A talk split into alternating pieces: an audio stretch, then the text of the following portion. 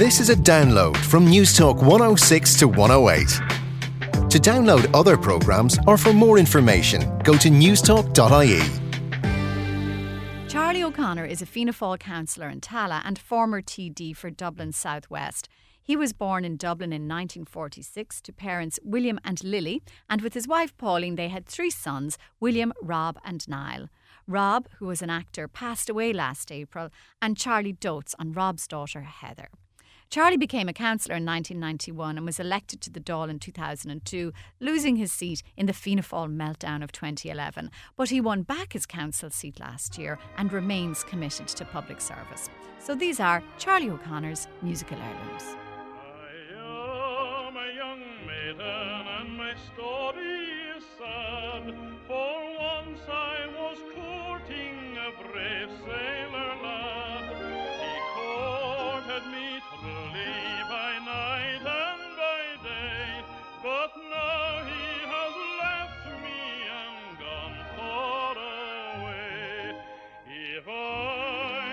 The song I absolutely remember from my parents and certainly from my mother uh, is is one that I know Joseph Locke and, and, and others uh, recorded. Uh, if I were a blackbird, my daddy knew Joseph Locke because they were in the army together. And I remember, and this is absolutely true. I mean, nobody will believe this. I remember one one morning, all those years ago, waking up, and there was a scribble on the wall at my bed where Joseph Locke had visited the house with my daddy and he had signed my wall, would you believe? And I remember when my daddy passed away, uh, I wrote to Joseph Locke and he sent me a lovely letter back. People think I'm from Tallaght. Uh, funny enough, I'm not. Uh, I remember uh, an elderly man in Tallaght saying to me years ago, You're not really from Tallaght. She not know. How long are you here? 40 odd years. And so I am. But I came from th- these streets. Uh, I was born in Holles Street and we lived at the corner of Stephen Street up the road in Georgia Street uh, with my, my, my grandmother and my uncles for the first six years of my life. And I suppose if you ask me, without being soppy, uh, what did my parents teach me? They obviously taught me a lot of things. But I think one of the things they did, a couple of the things that I remember, uh, you know, I don't want to sound like a politician when I tell you this, but they, they, they taught me to listen. Like they'd often say, "Wait till you're asked to talk," and and that helped me through through my life. And I think they also um, taught me to, to help others and to care. And, and I think I had a reputation, apparently, when I was small, and I wasn't always the perfect child, uh, of knocking into the neighbours and saying, Do you want me to go to the shops? And it wasn't just about the hate they gave me, uh, but it was about wanting to help. And I think I've brought those ideals and others back you know, through my whole life now. One of the things that, that, that was great when I became a Dáil deputy was that I'm in the corridors of power, mixing with people that were my heroes. And in fairness, uh, Bertie Ahern was great to me, and he was. Uh, I, I I also got to know um, President Hillery very well because uh, through the community games where he used to come, and also I was on the Gaisce uh, board for, for, for a few years, and they would have been among my, my, my political heroes. Charlie Haughey was a great man, absolutely, and and and uh, I got to know him quite well. Uh, and I have a few photographs at home, including uh, some taken on the day the square opened on the 23rd of October 1990 while I was there with him. Well, I thought he was a great leader at the time, and I know there's all the other stuff, and, and, and that's fair enough. But in my dealings with him, like like you know, I admired him, no question whatsoever. And then he did things in Tallaght. Uh, including opening the square, and every time I go into the square, I remember that, and and that was a great day for Tallaght, and and like you know, history will have to decide. And you go around parts of Dublin and I'm sure parts of the country, and people will remind us of all the things he did. And in relation to Tallaght, he was also the first Minister for Health, who, when he became Minister after the 1977 election, uh, touted the idea of a Tallaght hospital. Uh, so I did a lot of time for Charlie, and I got to know him quite well. And and and uh, he actually rang me on the Monday after I I uh, became a Dáil deputy in 2002, and I always remember that. It's things you remember. You don't expect to, uh, you know, to get calls from from people, but you do. Well, Robert was my middle son. Uh, he uh, he worked with me in the Dáil. Uh, as a volunteer and, and, and got funding. And he was great help to me. And uh, but he had his challenges. Uh, he had a drinks problem, and like I can say that because he admitted it, and and and that was a, a big challenge for him. Uh, and he was married and unfortunately divorced, and he has a lovely daughter uh, who's now 13, going on 20, if you like. And Heather is great, and she reminds me every day of him, uh, sometimes in a scary way.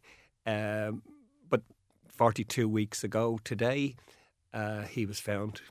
Uh, he o- OD'd, and it was it it was just one of these things that that to some extent has changed my life completely in the sense that that uh, you know I'm sure if Robert heard me say to people that I miss him, he would say, "What are you on about?" But I do. I miss him. I carry his picture around with me. I think about him a lot.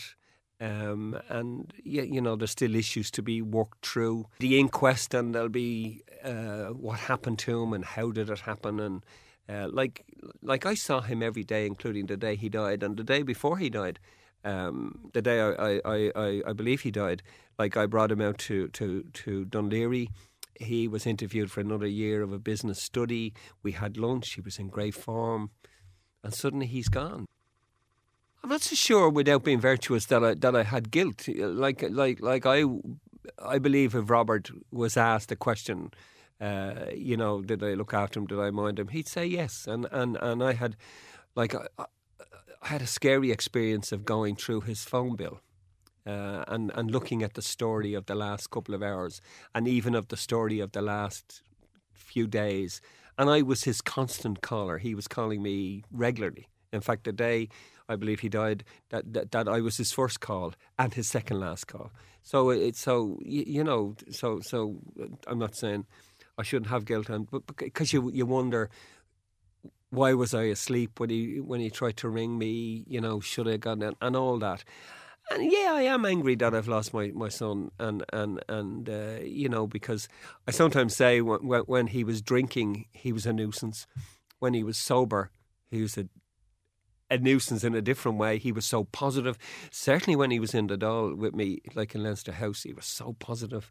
Like like when he passed away, we got reaction from every level, uh, and it was amazing how popular he was. I don't know what I would be doing today and where I would be today if I had not moved with an employer, Lee and Company, to Tallaght in 1969. It's just amazing the way your, your, your life changes. And the amazing thing about that was that uh, the owner of Lee, Lee and Company at the time was a man called Frank Conroy, who uh, died some years ago, but was a trustee of Fine Gael. And I remember, this is absolutely true, when I went to his funeral, the Taoiseach, no less, if I can mention the Taoiseach, Enda Kenny said to me, What are you doing here? And I told him, and I remember saying this to him, I said, if only for Frank Conroy you would not know me, I would not be a Dáil deputy because he brought me to Tallaght. It's amazing the way your life changes, and it does. Ring a ring a rosy as the light declines. I remember Dublin city in the rare old times. Raised on songs and stories, heroes of renown, the passing tales and the glories that once was Dublin town. The hallowed halls and houses, the haunting children's rhymes that once was Dublin city in the rare old times. Ring a ring a rosy as the light declines. I'll remember Dublin city. And that's it for today. Many thanks to Aoife Breen, who produced, Mark Hayes and Kevin Kelly researched, and Peter Malloy was on sound. And thank you for listening. Thanks for listening to this Newstalk 106 to 108 podcast.